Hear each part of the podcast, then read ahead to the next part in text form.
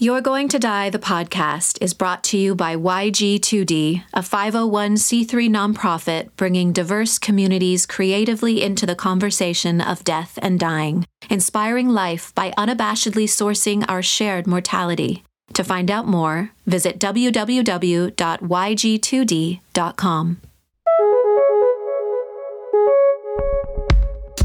Can I just tell you that the way I feel about this episode's guest is best represented by the fact that I am currently holding in my arms my childhood Kermit the Frog stuffy.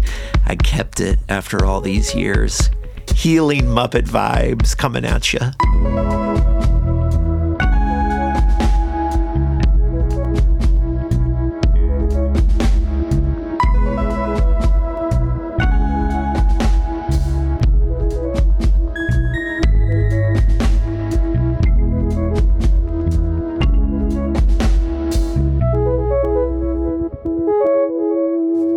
Hey, welcome to You're Going to Die, the podcast, your creatively conscious mortality podcast. I'm your host, Ned Buskirk. So glad you're here. So good to be in your ear. I am your Muppet host. I do feel like a little Muppet sometimes, especially when I'm around little kids. They stare at my head like it feels like a huge, stuffy Muppet head. And it's true. I have big features. My ears stick out. If you've never seen a picture of me before, um, just know that this this cartoony element to my my being in the world is a real thing that kids confirm okay? They can confirm that it's true. Um, and and those of you that know me uh, well enough by now through the work we do maybe even spaces you've been in with me you know that that something about what i'm sharing is true. So i am the good host for this episode's guest. This episode and their work with grief and healing and their use creatively magically with puppetry and stuffies and holding and softness and fur and furry soft holding spaces. So obviously i need to introduce the guest a little bit uh, more just so you really understand what we're getting into here. And uh, the conversation obviously will help a ton. But i do want to highlight something really important important for me important for this episode's guest and that is how do we make room for grief and for healing during times in the world that are complicated and often politically charged. And obviously, I'm referring most recently, and this is stuff that's always happening in the world, but most recently to what's happened on October 7th and since between Israel and Palestine.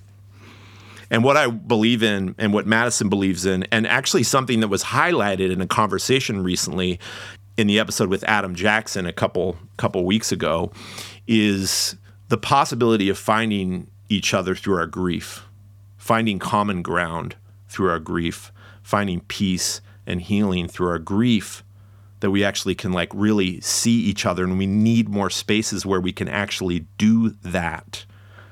In Adam Jackson's episode he talks about on October 7th they were facilitating an event with men who were from Jewish lineage and Palestinian lineage and what it meant to have them see one another through their grief in that context.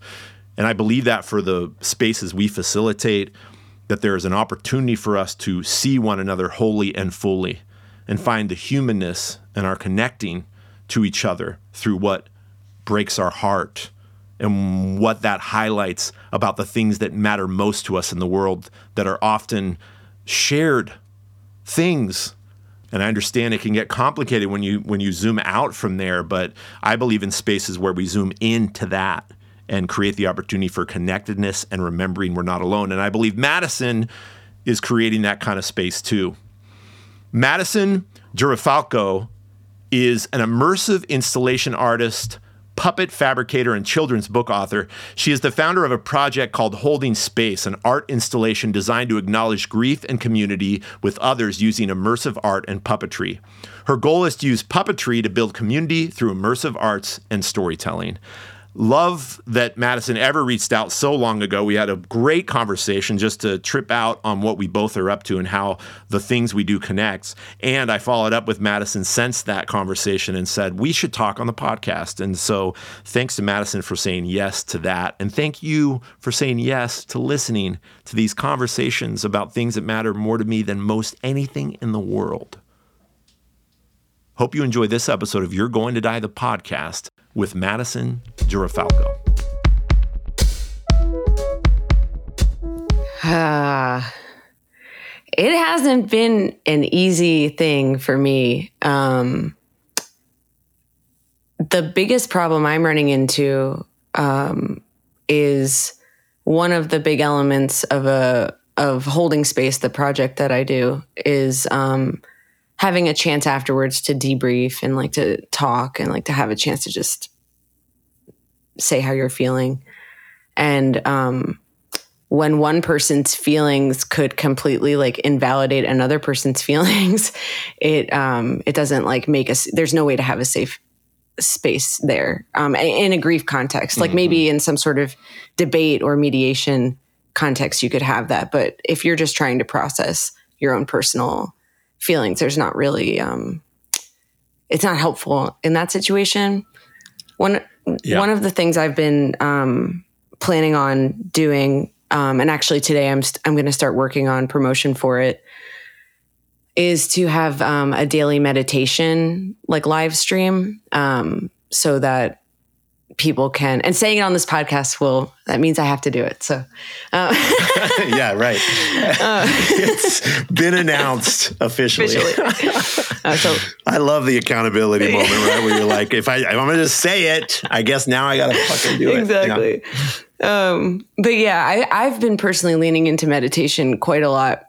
Um, I've been meditating every day and it's kind of like almost like clinging to it in some ways, but I do find it's very helpful and it helps me reconnect with my, um, like the actual truth of the present moment. Um, so, so that's mm-hmm. something I, I do think can be offered without, um, like fear of having to like you know navigate a space or put some really i have a big fear of doing harm like i'm not a um, therapist yeah yeah me too yeah. Mm-hmm. um and and i don't ever pretend to be and i partner with therapists very often um so there is somebody who is more qualified to handle that kind of thing um mm-hmm. and so i i really want to make sure that i'm offering things that i know i'm capable of um off- offering ethically um, so I think holding mm-hmm. space and reminding people of mindfulness and compassion is sort of where I'm personally leaning towards at the moment. Mm-hmm.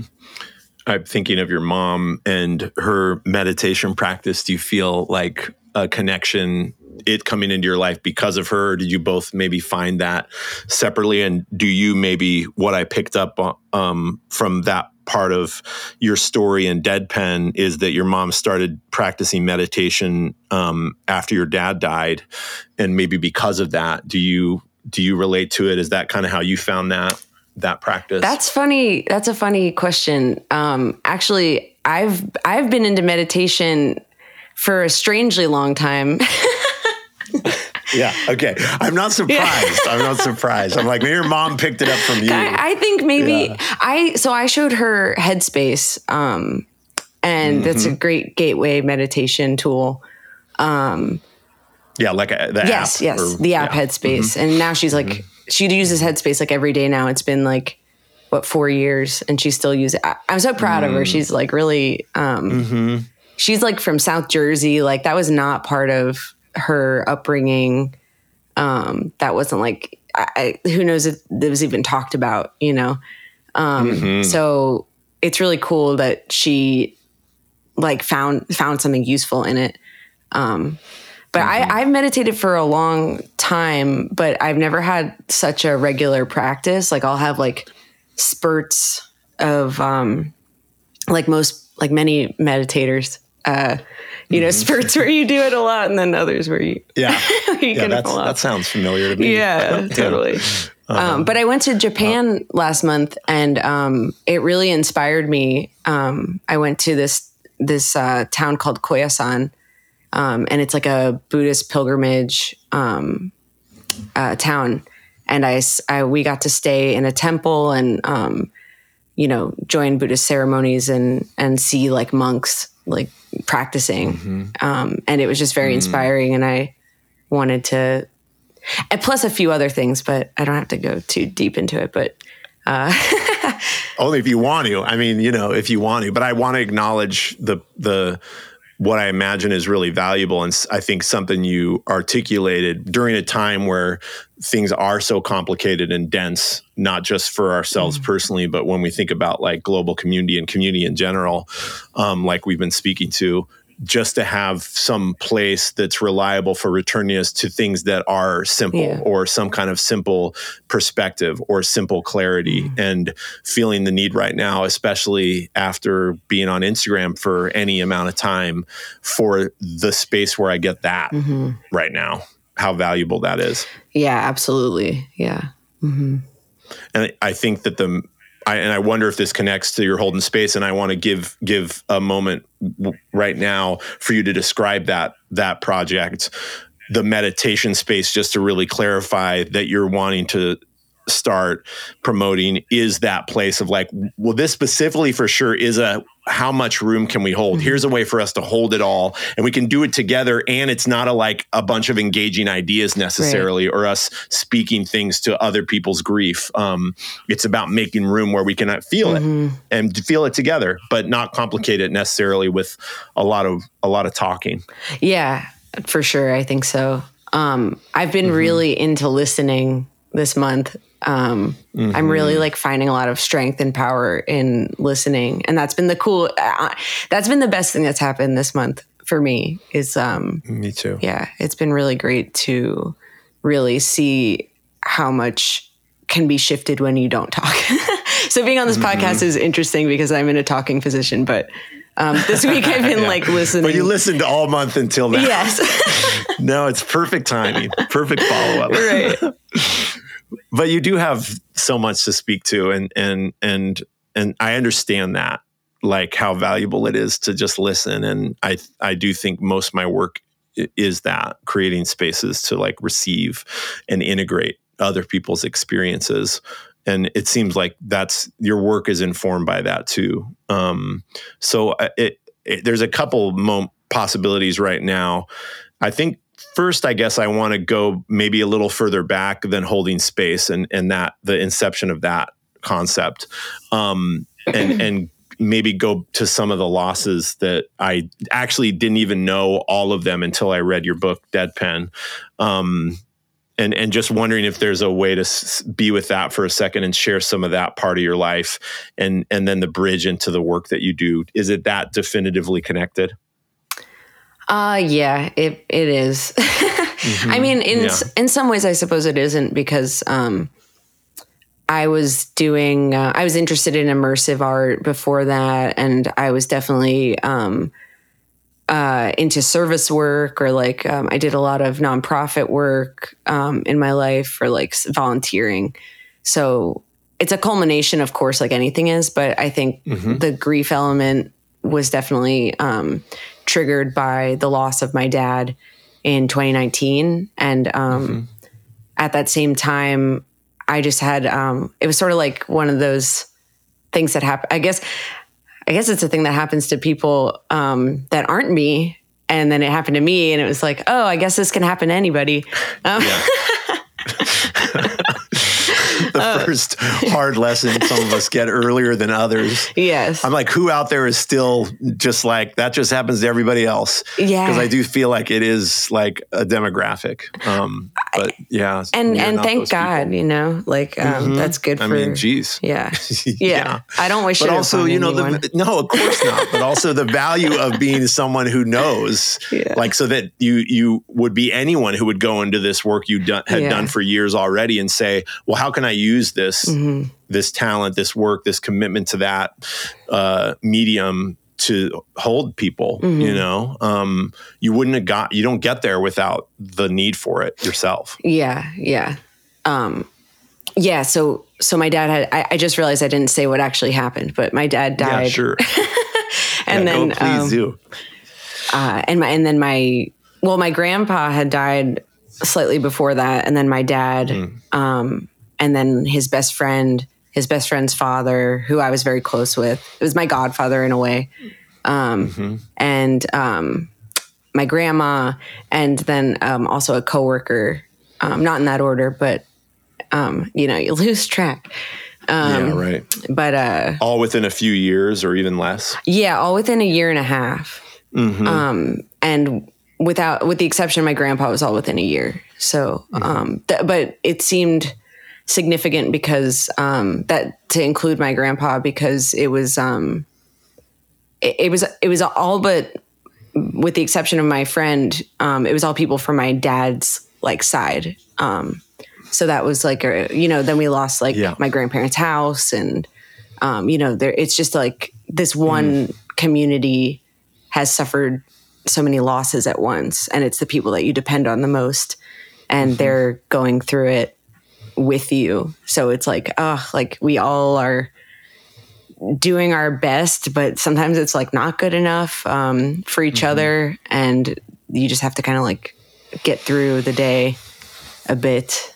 Yeah. Um, yeah. So that was so that was kind of um it wasn't immediate. I actually didn't really post anything about it or like i didn't you know sometimes people post like little memorials on their instagrams. I didn't do anything of that nature. I just kind of like i was i was working on a project called the puppet room um, which was like a burning man art installation. And i had been for years i've been trying to make this happen. I was like okay i'm gonna like bring my art to burning man. Um, and then, you know, August would come around and be like, all right, next year it's to happen.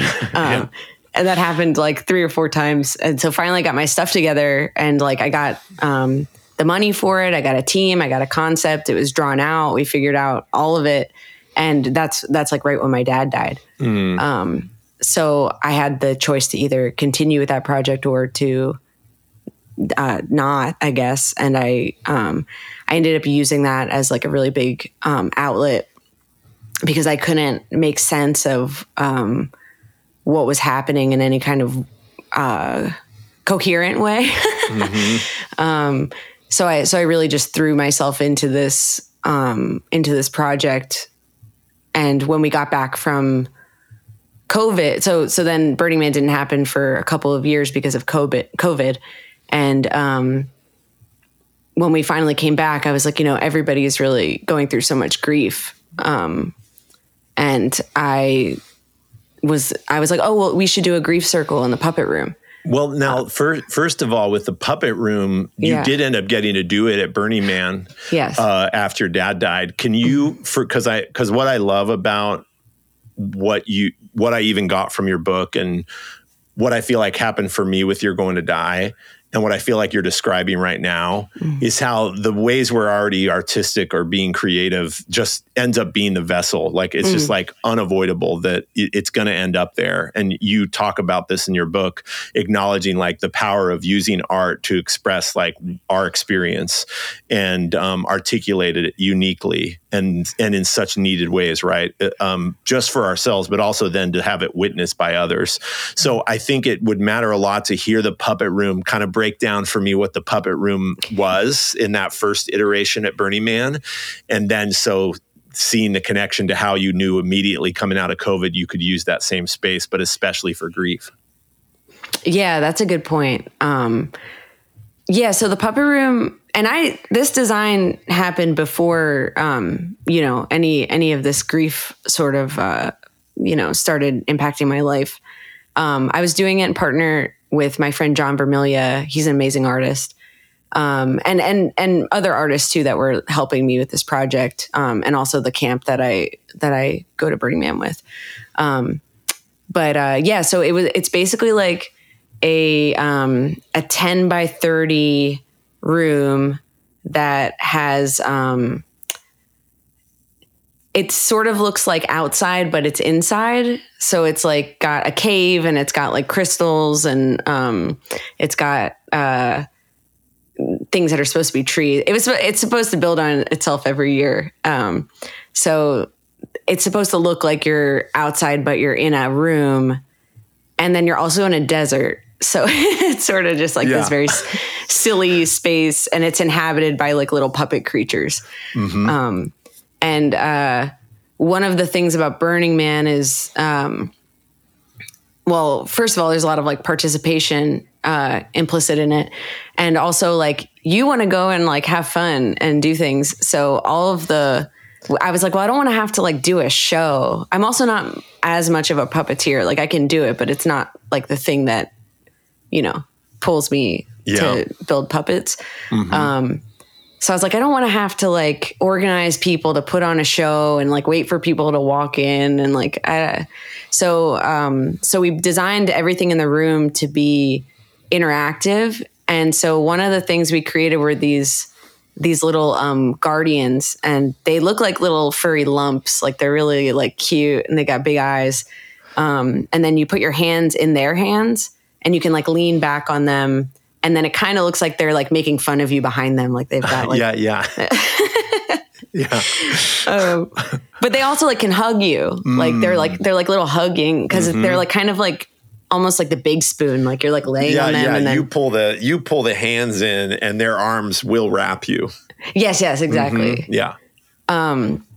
so so there's all these like it's very cozy and i think this is already my inclination but i think because of the grief element we were going towards it was kind of designed to be a place to just like rest Mm-hmm. Chill. Um, yeah to just Yeah. chill because it, it can be a lot it's like a very um, difficult place to be um, at times mm-hmm. and so it's like my my thought was like what's the perfect place to be if you're completely exhausted and like you have to like walk all the way back to the other side of the city Yeah. um To- you know like yeah, where right. do i want to land Yeah. you know Is there like music playing in there or nature sounds? Is there those elements too? there's a fire crackling Mm-hmm. um so the the little guardians are sitting um around like a fire Mm-hmm. and there's like a fire noise um and that's oh and then there's like these little other creatures that are kind of like giggling they're Yeah. like those fingerling Uh-huh. toys i don't If they're remember giggling, those. is there someone in the wall doing this stuff, or are they like animated, like mechanics making them giggle, or they just have noises like little speakers in them? yeah those the, those ones are um like they're truly like the Uh, by the way, I'm toys just loving being in the world right now. So I, it's like we get to the grief and dying. It just feels really Sure. nice, actually, to be chilling in this room that you've created. oh my gosh! All right, so i sorry. wish you could be there yeah, totally. Maybe someday. so with the so. with the little yeah, so are there are those little creatures in the walls like somehow animated or moving or making noises? Yeah, they're, they're they're they're these toys called fingerlings that were like really popular back then. Okay. which were really like stupid, funny little toys. So I thought it was funny also that they were these toys, and then I like changed their skin, like I put fur on them and like I painted see. Mm-hmm. them, and like and then so they would the speaker is like whoa, and they like kind of turn around with their yes, heads. Yes, yes. Um, Uh, so they kind of like are inside. It's just yeah, nothing nothing in there needs another person. I like, see. So everything in there you can purposely be want it. It's like it's happening. You could go in there and chill. You're not. No one's like on the job. It's set up to be Right. happening, and you can actually make it more interactive. But you just got to decide you want to do that if you're in there. Yeah, yeah. like some people have gone in there and have just like fallen asleep and just Yeah. rested. And then other people, you'll go past there and there's like a whole show happening. And like there's like a stand up comedian in there practically like puppeteering these puppets, you know? Yeah. Um, so I think play is like a really big element of the work that I do. Yeah. Um, I think it's really important Yeah. to like make space to play. Did you feel like with that finally happening, what how was your dad in it right away before you'd gotten to the part of the evolution of puppet room that that shifted into being explicitly like grief? Like how do you remember it being like did it was it a way to engage with your dad? Like you know was mm. there was there elements inspired by him or was it also i mean fair enough like a distraction? Like you're just working on this thing getting it done and you want a place to chill not to be like grief stricken actually but like have fun and play and chill. Ah, I think it's a combination of many of the things you just said. Mm-hmm. Um, there were definitely elements that started to take on meaning because everything was designed ahead of time, but the detailed choices I would make, like I made. I made one of the like the, there's like this crystal in there, and you put your head in the crystal, and you can like lay down, and that's where the little like fingerling creatures are like kind of like giggling. Yeah. Um, and that turned into um, very my dad's favorite color was purple and it turned into like an amethyst. Um, and that that like particular part feels very connected to my dad. Um, What's your but dad's name? he also, oh John, John. Uh huh. Yeah, and uh, he would um he was just like also a very silly person. Um, and like I get a lot like he taught me how to build stuff and um Yeah. we just like have a ton in common. Um and so it's like inherently very like him because um well once once your parent dies, I've heard other people say this that um you, you like you kind of are like oh i'm just i'm exactly like them and i didn't realize i was copying them like my whole life Yeah, right. um yeah yeah. so i think there was like parts of that where like um you know and i'm like my mom too it's like Sure, you know that's yeah. the thing about it Yeah.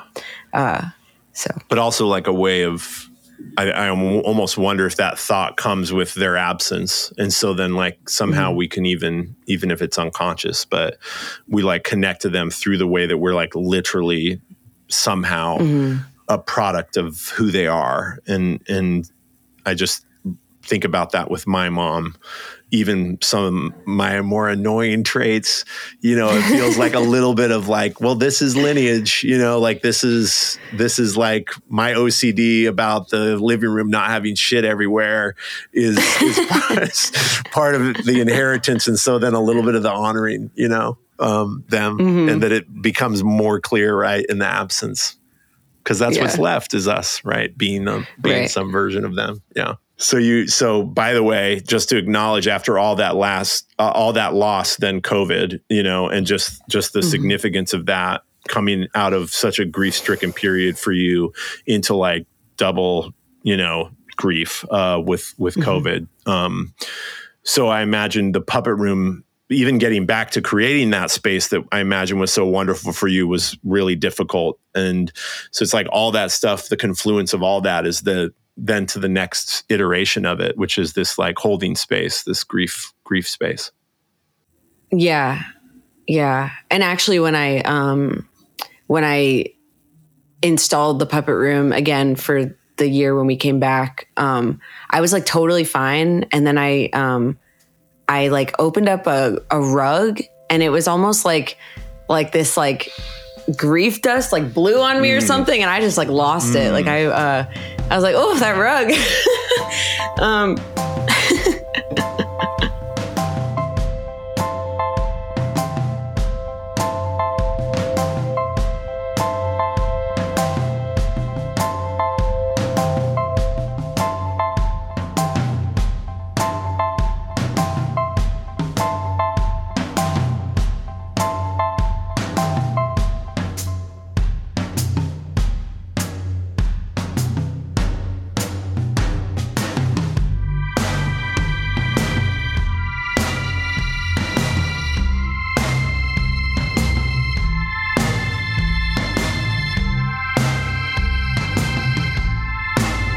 You know, all I have room for here in the middle of this episode, like we make time for regularly to encourage you to support the podcast and our nonprofit and all the things we're up to in the world. You know what? I don't want to do any of that today.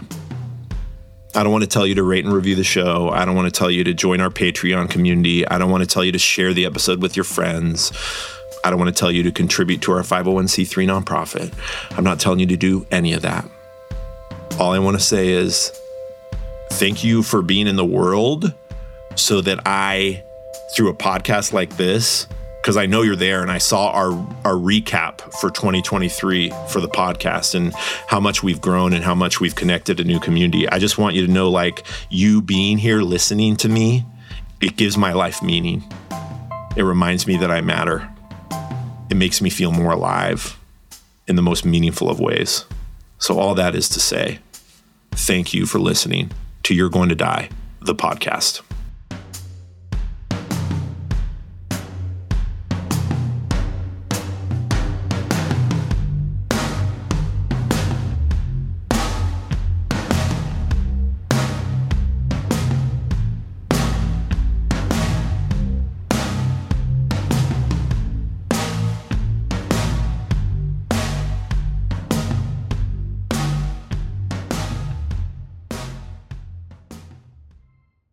Well, I think also um, like the reason I think I lean towards the don't be not to be dramatic sort of language uh, personally, and everybody interprets things differently. There's no wrong way to do it.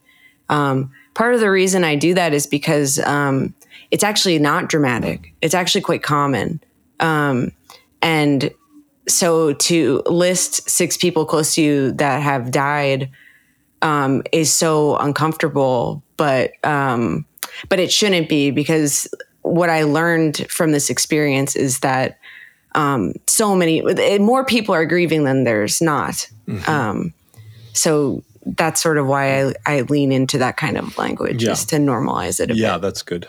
Yeah, I appreciate mm-hmm. that. Yeah. So you roll the rug out. Mm-hmm. And by then, yeah. are you like grief space, holding space? You know, like when did the oh. next iteration come clear? Yeah. So so we had this um so we had this grief circle. Um and uh when people were in that space, it started off with everybody kind of playing. Um, everybody was sort of like, we had these like bandanas that had eyeballs on them, and like people are putting them on. And like, it's like, oh, I know I'm the puppet. You know, it's like very yeah. silly. Uh, you know, and I was with a group of friends, so we felt pretty comfortable around each other also. Um, but it, but yeah, having this like, we started off with like laughter and like we started off with like a playful space. Um, and I think the invitation to let, let me start when when something happens to everybody in the world or like everybody in the world has to bear witness to something um it could be a war or pandemic, but it could also just be going to work every day mm-hmm. and um, and capitalism. Yeah, um, and, you know, un- yeah, yeah, uh, unregulated capitalism, uh-huh, I should say. Uh-huh. Um, mm. And uh, s- when everyone else is going through that, and maybe people have it worse than you, definitely people have it worse than you. Um, there's an inclination to say um, to not take up the space, to to not want to impose on anyone because you know they're all going through it as well. So when you offer a space to acknowledge this thing that's going that's happening to everybody you know, literally everyone you know in the entire world is experiencing this thing. Um, and saying, but I have my own story. Like I have my thing that I'm dealing with. Um, I think that that is um, it was just so welcome mm-hmm. and people were just like hungry for it. Mm-hmm. Um, and mixing that acknowledgement with a space where you can kind of like separate yourself from it a little bit. You kind of lose your ego because you have this like creature that's behind you and like you're kind of projecting onto that. I think it really helps. Um, it really helps to be able to talk about something in the way that you normally might not. Yeah. And that's what that's where holding space came from. Mm. I was like, I want to bring that to um to the real world mm-hmm. and like have that be a regular practice that I'm like a part of. Mm. Yeah, I was talking with someone recently about Halloween being this time where we could put a mask on and become someone else. And I understand that that, that could be true for some people. Um, I under, understand that perspective of dress up too, you know, like mm-hmm. costume. Mm-hmm. But I also had this immediate reaction to that, thinking, that sometimes us having the option to put a mask on is because it might amplify some part mm-hmm. of who we are that we don't get to give voice to enough. And so I wonder if that's kind of what you're speaking to, you know, I and I think of you in the little ways I know you too is like really talented at at at dress up and costume and and and so no surprise your inclination to like Burning Man even just for that reason and I'm sure other re- many other reasons too.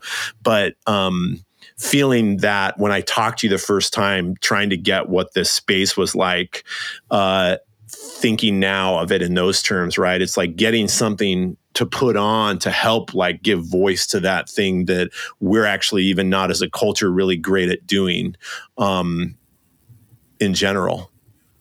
But that you're this I'd, this this gives us that, right? Do you do you Yeah. Yeah, okay, great. yes. I love God, that. I, that's so helpful actually. uh, that's great for me um, mm. uh, to hear that back from you. Mm-hmm. Um, because that is one of the parts that is like most essential to the holding space project. Um, and it's the most intangible part. It's like very difficult to communicate. Yeah. Um, so it's nice to have you uh, reflect that back. Yeah. So thank you. I, I, I know you're welcome. Uh, I know I know that it's hard, partly because I've talked to you multiple times, and I still feel like I'm trying to get close to this experience. When I talk to you, I'm like, okay, here's another question, and there is one. I have another question. I'm wondering, can you describe like a moment in the grief in in the holding space? It's called holding space, right? Mm-hmm.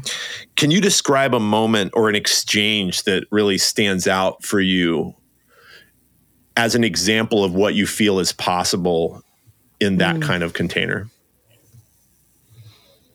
And I'm like, I have someone making a weird voice. Like I'm imagining, I think I even said this to you when we first talked. I'm imagining someone speaking in a cartoon voice trying to cry, you know, or like talk about loss in character. And I think when I I can I already feel like that's not the way this space operates. so I'm like, can you give me can you give me your example an example? Yeah. well, actually, since you mentioned that, um, the puppets don't have mouths. Um, Like, li- So like that's a not, not it's not even just they don't open. It's like there's literally not a yeah. yeah, there's no mouths. So um, I have one like peripheral puppet that does have a mouth. He kind of slipped in there before I like before I decided that was a You, do, design you talk about these these peop these beings as, as Yeah. like real entities too. Do you relate to them as such? Uh, they're they're real in the sense of like um like what you're saying, where a costume is like a piece of you that can be amplified. Um, but I don't like picture them necessarily in what like the, more like metaphorically. I Yeah. think. Okay. Um, but you'd be like, he kind of slipped in at the last minute because this, this one, this one of them was like, okay, one of us has to be able to talk, you know, and you're just like, all right, you're in. yeah, there's definitely room for that. I think. Yeah. yeah. That one's also. Um, it's funny because he's like a little caterpillar, so he really would have slipped in. you Yeah, know, yeah, like- under the crack, under the crack of the door. Okay, so no Yeah. mouths on most of the, and do you call them puppet? I mean puppets. Yeah, yeah. Um, specifically, guardians is like the Ah, um, yes, good. if there was a uh, like a breed of puppet, Mm-hmm. but um, but they uh, yeah, I designed them. They don't have mouths, and um, there's like a whole lore that goes with the Guardians. So when you come into the space, um, after some sort of getting to know you stuff, like we kind of introduce everybody to each other. There's a um, like an experience, like it's like a meditative experience. Um, so it starts out by introducing the space and like what the space is, and like this is like the home of these guardians that are um, that inhabit this place, and uh, they don't have they don't have mouths, and um, so they can't like. Oh, I'm sorry. They're telepathic, first of all. Okay, great. So, but they're only telepathic if you have your hands in their hands. So, whenever they're connected to you, they know what you need. They know, like, if you need a hug, they know if you need to rub your heart space, they know if you need to just sit there and not do anything. Um, and then they don't have mouths. So, no matter what they're reading in your mind, however messed up it is, or however like it's stupid it seems, um, they're not going to tell anybody. Um, they can't. So um, that's that's how we started off. And even though you know it's saying it in here, I'm like, oh, like without being in that space, it's like so. It seems so. Uh, I don't know, but Wait, what? I mean, like, what does it seem like? Because I'm just like, oh yes, now I'm closer to it. like I'm super pumped. so just so you know, on my end, I'm like feeling it. Cool. What are you worried about? Um, Getting away from, or yeah, just just that I wouldn't want anyone to be uh, like scared away from it without being in. I think being in the space s- softens it up. Um, and yeah, that's right. it's I call it passive puppetry because um, I want it to be extremely passive. Like I don't feel comfortable in situations where it's like, all right, now everybody stand up and move your body. Like, uh, like we're gonna like things like that. Like I don't like like, those situations. or- yeah, oh, yeah, no, yeah. hell no. Yeah. Yeah. So um so Mm. I try to make it you can be you can be invisible fly on the wall. Like you can even be like kind of out of sight because these things are like furry and they're big and you can kind of hide in them. Yeah. Yeah. So um so when you add on like the uh the lore around them, it might come off as like something that you have to be like 100% bought into and it's not necessary. Um you kind of buy into like whatever whatever level that you're you know comfortable with. Yeah.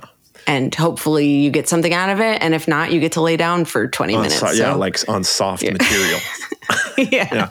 Okay. So a couple other questions, if it's okay, unless I keep cutting you off from like some trajectory that you're feeling. No, not not yet. Okay, good. Just call me out if I'm cutting you off.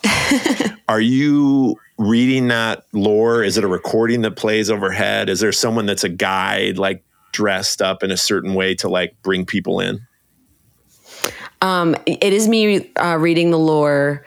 Um, I usually have, well, not usually, but I sometimes have a therapist with me. Um, and uh, in the past, they've said something sort of along the lines of like, uh, almost like an educational about grief. Like this is like ways it might present itself. This is um, all normal reactions or things of that nature. So you, yeah. So okay. So you will read the lore. I kind of feel like hearing it. Like hearing it, Yeah, kind of.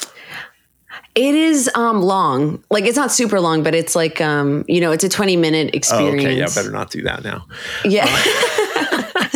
but I appreciate the curiosity. Yeah, totally. It's great because it's like this is Yeah. what you want, right? You want people to be like, Yeah. I want to go in there.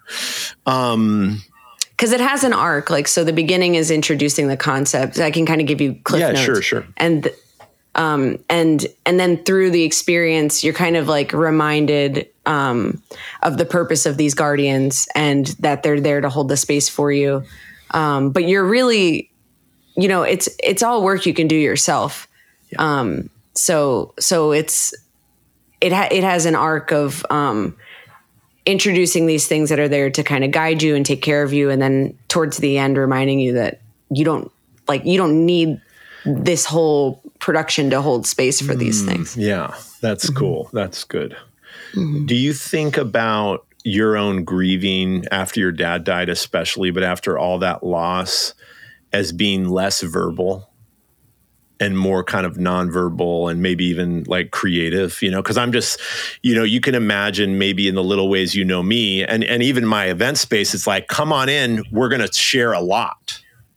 Mm-hmm. We're going to talk. We're going to tell the stories. We're going to read the poem. Right. We're going to sing a song. And I feel like that's in contrast to what you're offering. Not that that stuff can't happen in that space and maybe does sometimes, but that it is a little more like you you don't have you know this is it's almost like a yeah i mean it's just more nonverbal. Um yeah, i love these questions you're asking because it's helping me uh see things that maybe i like see subliminally Yeah, or sure, right. subconsciously. Cool. but yeah i guess it is i guess it isn't very verbal. I sometimes find that when um i try to say something verbally it can make it feel um like poof it's gone you know? Like right. it's uh it's like touching too close to the thing. Like have you ever had um uh like a lucid dream or even like meditating? And as soon as you like realize you're lucid dreaming you wake up? Yeah or like as soon as you realize like oh i'm not thinking you're like oh now well that was thinking Yeah, I you know Uh. did. I, I had a lucid dream where I was all I did when I just first started doing it was I just started eating Cheetos out of the TV, and I was so excited that I just must have got a bunch of adrenaline. anyway, yeah. Yeah. So yeah, so suddenly it's just like, oh my gosh, this is happening. Bop. Yeah. yes yeah I think too, and I like find when that you with share things with words, it gets you farther away, especially with others. Mm-hmm. Trying to yeah. yeah. so i think i think that's definitely a part of it is uh yeah sometimes it and sometimes if you have the moment to do something nonverbal like drawing or like meditating um, or just experiencing art you know it helps you find the words better. So when you do have the chance to reflect, they are more available to you, and it does it gives a little satisfaction Mm-hmm. um, more than if you just started trying to say it right off the bat. Yeah. And then I think too with your work, it's like you said with unrolling that rug that your inclination maybe in some ways is as much to tend to the body as it is to tend to the like thoughts and you know mind of it even you know Yeah, I think so. Yeah. because we how we don't rest enough Mm-hmm. um, in general, mo most of us. yeah So to have the opportunity to make space to rest is important. Will you have people in these spaces though start to share you know would you have a prompt where someone's like well let's talk about you know like what grief is going on for you Yeah, so that's that's kind of how. So we do the like getting to know you a little bit in the beginning. Then we have the whole meditative experience with the lore and whatnot. Um, and then there's reflection for like 20 minutes, so you can draw or write, or you can just lay there. Um, and then anybody who wants to talk is um, invited to, and it's not required. It's just like you can say pass, whatever. Uh, So yeah, people do end up talking at the end. Yeah. Do you find in those spaces that you lead some of those moments with your own personal sharing? I I've been I, I it's a balance. I try not to because um if I get too emotionally uh engaged, it makes it difficult to hold the space for other people. Um because I'm I'm there in that moment to um uh to be there for somebody Yeah. a little bit more. Yeah. Um so so I ch- I tend to try not to sometimes I do as like a little introductory, like I kind of say how um, I kind of tell the story of how it got started. But when it comes to like a sharing circle, I usually kind of am like, Yeah. well, I told my story already. Yeah, right. I kind of duck out. mm-hmm Yeah. Yeah.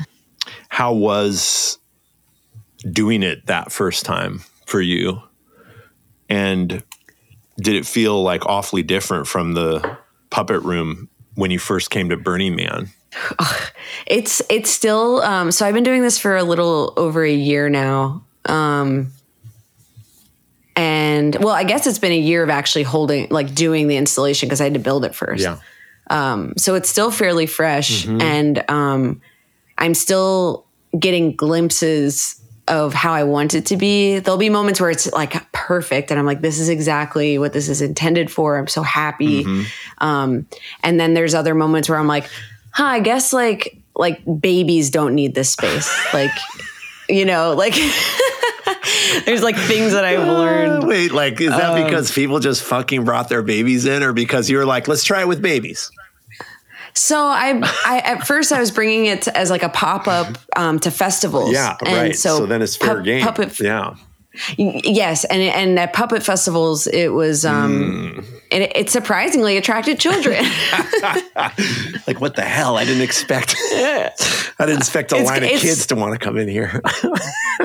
it's so funny because I truly didn't. Um, that's like crazy. well, it's but, funny. It's um, both a no brainer that you would want to do it there, and maybe even like connect Yeah. to community and network and and and be inspired, you know, and probably even inform the space by seeing other puppetry and other exhibits, right, Right. or other spaces, and like. Very clearly, what I love about it in the context of Burning Man, right, is that you're trying to create something that we as adults aren't getting enough of, right? And Right. and yeah, Yeah. Um, so it's so I can I've done it in different ways. Like sometimes, a lot of times, it ends up just being a um, like a quiet space. People can kind of take a break, um, and that's kind of cool because a lot of like neuro, neurodiverse people have been attracted to it, and I've really liked that.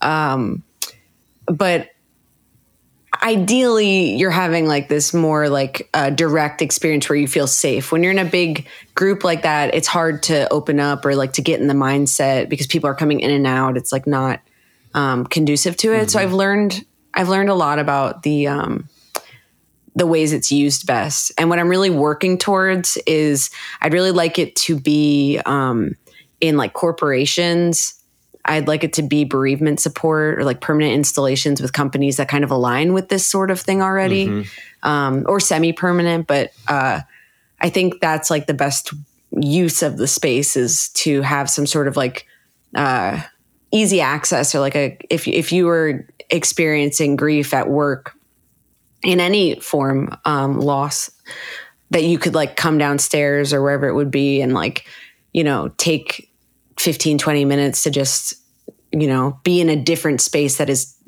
that the the company you're at is saying we acknowledge this and we want this for you Mm-hmm. and that's what i'd really that's that's like my big uh, that's what i'm reaching for Yeah, that's wonderful.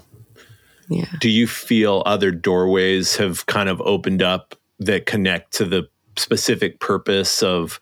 I imagine the meditation project, if that's the right word to use, like that endeavor is is like I feel it's the one of the branches off of this work. You know, Yeah, meditation's a huge element of it. And I think that's also what has um, inspired me to get more serious about my practice.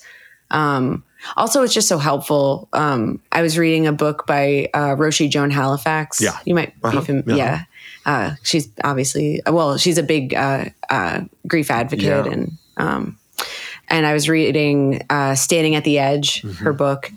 Um, and the whole time I was reading it, I was just like, I need more of this. Like this is like what I need in my life, like every day. Um, and I hadn't been able to find it. And then having that trip last month, um, kind of like solidified, like, oh yeah, this is like what it would look like.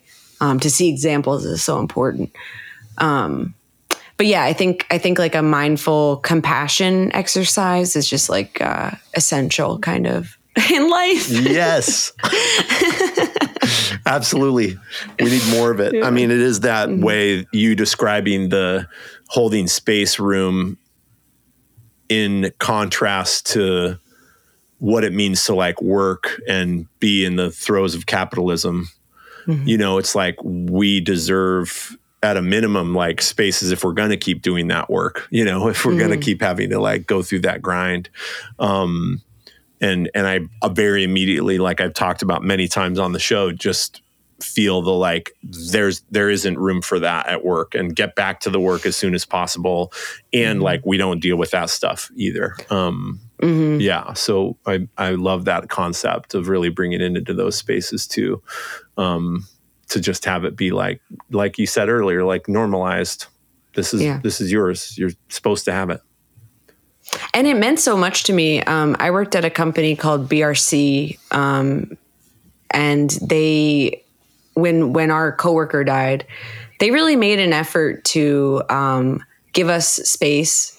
You know, it's still a company and everything, so they have to like, you know, you still have to answer emails or whatever. Yeah. But they really made an effort to um, like let us leave early and like they brought people in and they offered like you know yoga and different things uh, and it just goes such a long way these like little um, gestures. And it makes you really like loyal to your company you know because you're like i don't want to leave a place that's going to treat me like a human. Um, and that's what's kind of like a, so it's it seems so obvious yet it's not a common practice. Um, so to kind of I, and i think people that are younger um, are even even people like the generation under me are just so much more aware of this sort of thing. And it i i, see it you know arcing in that direction. Yeah. um Me so too. Yeah, I mean, it's mostly young people for for many years at, at the open mics. It's like that's mainly who's showing up there, and who is like more clear, like the pendulum swing, at least from my parents, into like from them not really speaking at all about grief or the hard things they're going through with anyone, keeping it very private, to like my generation and for me in my lineage, just being the extreme opposite of that, which is like, can I talk about this all the time as much as possible? You know, um, I imagine my kids will be see some other version of that pendulum swing, but it feels so important um, to me that you're doing this work in a culture that feels like ill for not having it enough. And like you said, like what are those monsters that wait if we don't make more room soft and kind and um soft, soft and kind holding, you know, for us to like be with those parts of us that need attention and Yeah. aren't getting enough attention. Yeah. Thanks, Madison. Oh man, yeah. Knowing where you wish it could go, which you've shared a little mm-hmm. bit about. There might be more to say about that, by the way. Like, what's your like big dream for this, or a next new thing for this, um, a new iteration or new place for it, and then also mm-hmm. like what is what's needed to get there for you. Yeah. Um, well, one thing that I thought of while you were that where you were saying that, and thank you for asking so directly. It's like really nice of you. Mm, um, yeah one thing I thought of when you were saying that was um, one one of the elements I'm very interested in is uh, along with like uh, bereavement support is also advocacy support. Um, there's uh, so many people in helping professions or in advocacy roles or even just in helping roles like if you're taking care of somebody who's sick um, or dying uh, to be able to offer holding space to those communities um, is something I really would that I'm really trying to do. Mm-hmm. Um, I think that when you're, it, it's the same. It's the same thing we were talking about earlier. When when everyone you know is going through a similar trauma or like a similar day to day experience because of the work that they do, um, it's easy to not take the time that you're offering to other people. So to be able to offer holding space to people that are holding spaces for other people. Yeah, I mean, I, imagine the like. the th- something that's coming into mind is just um, uh, I like just an emphasis. There's just been an emphasis in my life for, recently on um, on compassion and kind of like tying this, I guess, with a bow from what we talked about at the beginning of the conversation. Um, and the seriousness of the world right now. Um, taking time to look at situations that you might find yourself in. Um, and it doesn't have to be about the state of the world, it can be for anything. Um, but to look so in in that book I was talking about, Roshi Joan Halifax's book, um, she and I'm I'm paraphrasing, but she was saying compassion is like looking at a situation and um, deciding what's best for everyone in this situation, you know. Um, and that might mean not saying anything. It might mean like stepping away. It might mean like going out and doing something. Um, it might mean listening. Um, but whatever it is, taking a moment before you make a decision or make up your mind about something or whatever the case, and um, leading with compassion, even if you might make the wrong decision, even if it's not, it ends up, it wasn't the most compassionate choice. Um, if you're leading with compassion, you're going to make a better choice than if you aren't.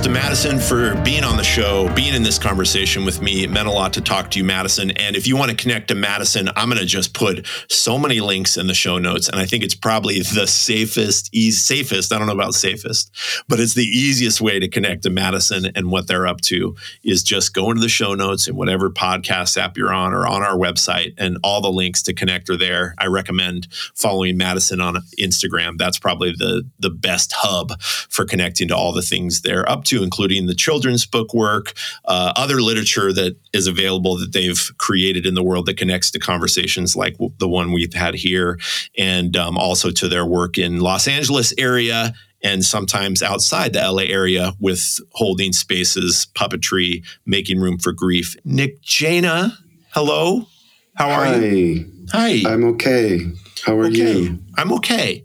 Yeah, I feel like very stressed mm. and um, just feeling the end of the year and personally feeling pulled in a lot of directions, work wise, feeling totally overloaded, holding like lots of facilitation space this week, especially doing like the grief release and a, obsession with um, some exoneree community from the prison program context. Um, doing like interviews out of San Quentin for the new Lightkeepers, a um, new potential cohort of the suicide prevention group I facilitate. We've got an online open mic Thursday. And I just like need to friggin' make toffee and buy the best gifts possible for my family. Um, and then feeling the wake of a recent loss in, in the cancer patient community that really has just landed on me real hard. And, um, and then some personal stuff that connects to that in my in my own family. And i just had to stop this morning and say to the kids and my wife um, hey i'm really sorry that i that this won't fix what's going on for me but i'm so stressed.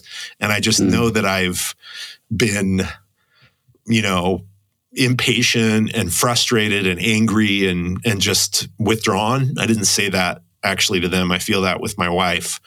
Um, especially, but just had to just apologize for it. And that was good, you know, it, it, it, it helped in that the kids just like both immediately got up and gave me a hug. Um, mm. Yeah. Um, and just feeling how much I'm trying to pack in and, and realizing like as much as I love the work I do, I'm worried that I'm going to have that same thing that everybody says at the end of their life. Like, I wish I didn't work so hard. Um, mm. uh, that's that's where I'm at. Yeah. But do you have trouble delineating work from you know I, like a lot of your work is really fulfilling i know it can be overwhelming but it also like involves friends like i'm a person who's like become your friend through work through really wonderful things that we do together is that difficult sometimes to um, delineate like what is work that is like overwhelming and what is you know just friendship. It's interesting that in the in your list of things to do, you said making toffee. yeah, which I get it. Like like when you just have a list and you're just like, oh, I got to make the goddamn toffee. it's like, yeah, it is. It is this time of year. The toffee is toffee's on it. It's on the list. Um, because I have to make a lot of ba- a lot of batches. I make great toffee from scratch. It's my grandma's recipe, and um, I make a lot of it, and I love to. But it is on the to do list.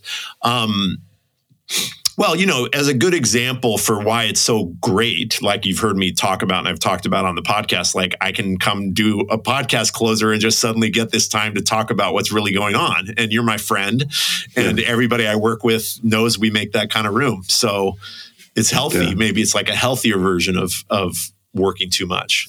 Um, I, th- I, think what I'm noticing, especially with this loss in the cancer patient community, one of my um, patients died a couple weeks ago.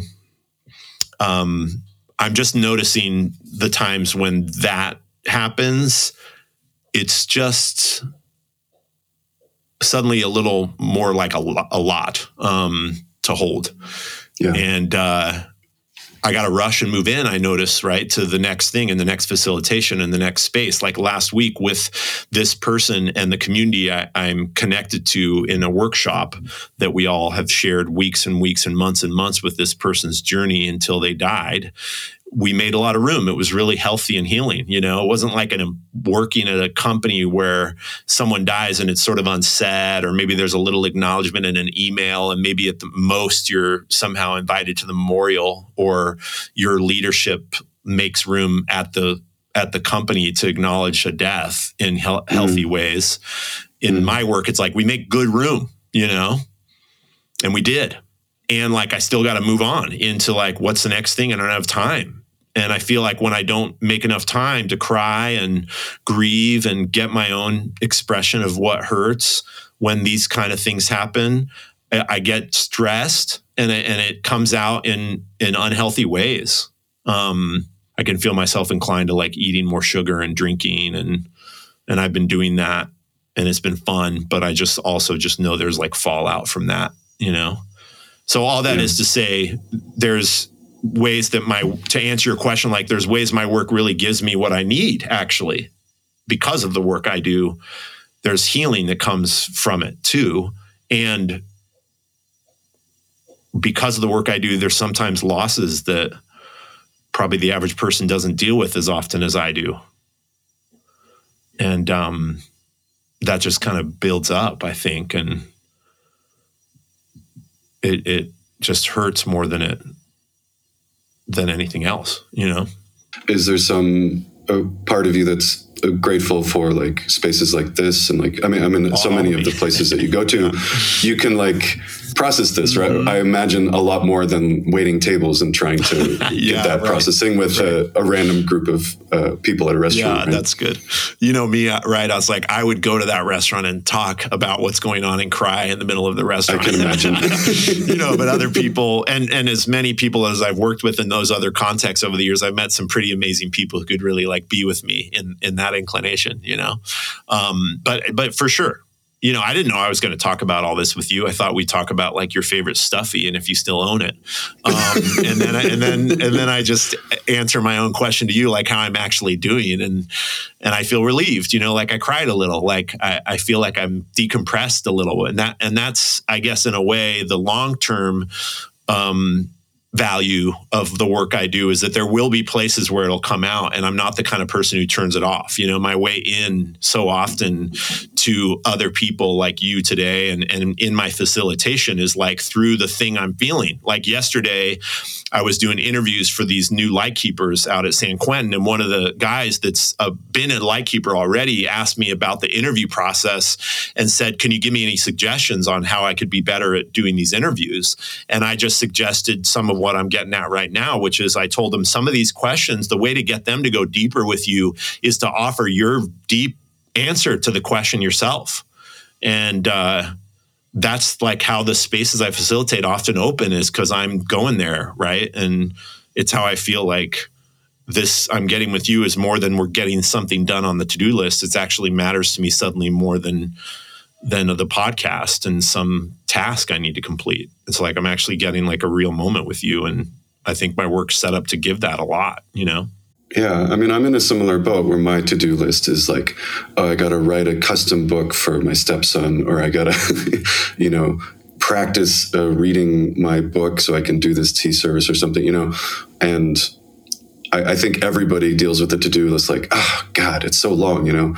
And then remembering that it's so much filled with things that I sought out that I wanted in my life rather than somebody like imposing them on me and be like, Jaina, you got to do all this stuff that you hate, you know? That's right. Um, but I'm just saying that because I know that it's also hard that I there's still a, just that human response of ah, why me? Why do I have to? I can't just like lay still on a beach with you know mm-hmm. a straw in my mouth. You know, I you know I want that too sometimes. You know, um, as long as there's a drink at the other end of the straw. Um, you know, it's like I want. what else would there be?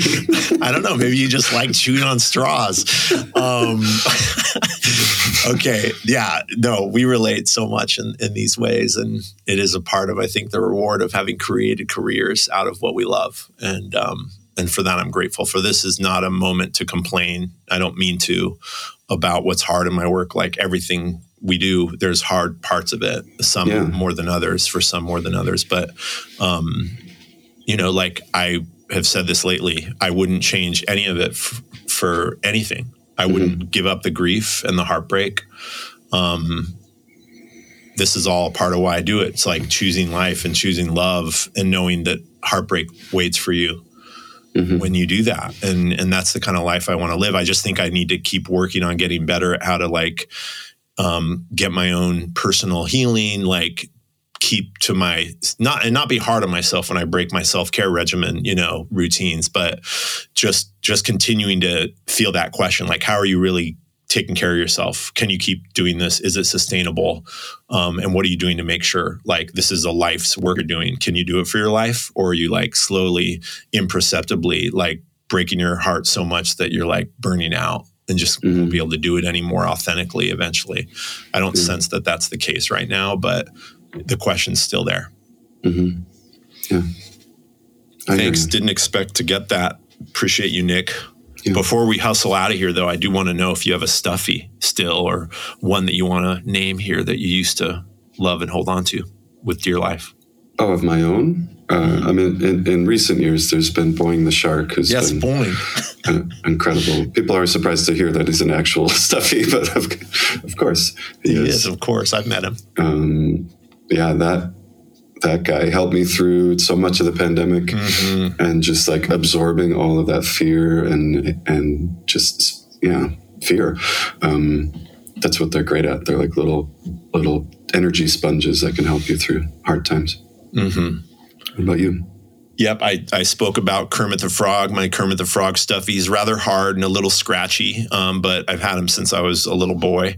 And then the only other stuffy I'll mention right now, I only have two that I've kept. Uh, some that I imposed on my kids just to try to keep a bunch of my stuffies around because I had a big bag of them, um, but they're just all so old and the kids just don't connect connect to their dusty, uh, scratchy fur uh, like like I. I maybe still do. But the pandemic stuffy is the the Netty Bear, my teddy bear that I would mm-hmm. have on with our online open mics, and mm-hmm. that would help me hug people um, mm-hmm. online to stop them from sharing or going over their time. So Netty Bear, yeah, I got a name Netty Bear. I can see Netty Bear right now. Well, thanks, Nick. Grateful for you. Thank glad you. glad we get to work together in these meaningful ways. me too And thank you, everybody. Thank you, all you dear listeners. We are so grateful for you and hope this end of the year, with all the things you're navigating, ooh, hopefully there's peace and joy and gratitude and connectedness um, and healing in there, mixed through it all. Talk to you, talk to you soon, talk at you soon. Edit this part out, Nick. It was so, it's just such good flow until then. nope it stays Yeah. okay, fire, buddy.